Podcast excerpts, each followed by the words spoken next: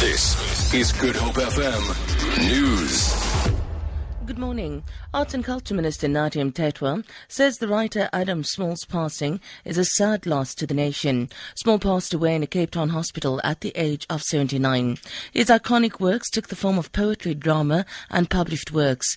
Mthethwa says Small strove to decolonize the Afrikaans language at a time when the apartheid government sought to use Afrikaans as a tool of oppression. He says Small's body of work extended the cultural imagery of South African literature. Mthethwa has extended his condolences to the family of Adam Small. The SACP will today officially inform five leaders of its Tshwane region of their suspension. This follows the leaders' alleged involvement in violent protests in the region last week. The party says some of its district executive leaders have been implicated in the violence, but will only name them after they have been notified of their suspensions. The party says the members have brought the SACP's name into disrepute. At least five people were killed in the violence. SACP Gauteng Provincial Secretary Jacob Mamabolo, says the affected members will face internal disciplinary action. They will be served with letters suspending their membership of the SACP. This will be followed by SACP internal disciplinary processes.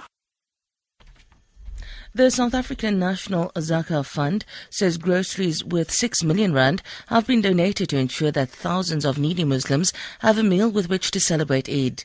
Volunteers came together in Cape Town to ensure that Operation Fitra makes the distribution of more than 20,000 food hampers across the country possible. Gauteng Administrator Mohamed Hussein Essof says the parcels will be distributed to families at the start of July. Essof says most of the food parcels over 16,000 of them will be distributed in the Western Cape. We'll be distributing approximately 3,700 in the Gauteng region. Then doing approximately 2,000 uh, in Northern Cape as well, about 300. In the Eastern Cape, they've got another 500 that they distribute. The figure is a good estimate. We've still got a few more days and some of the regions are still putting their plans and their budgets together to finalize.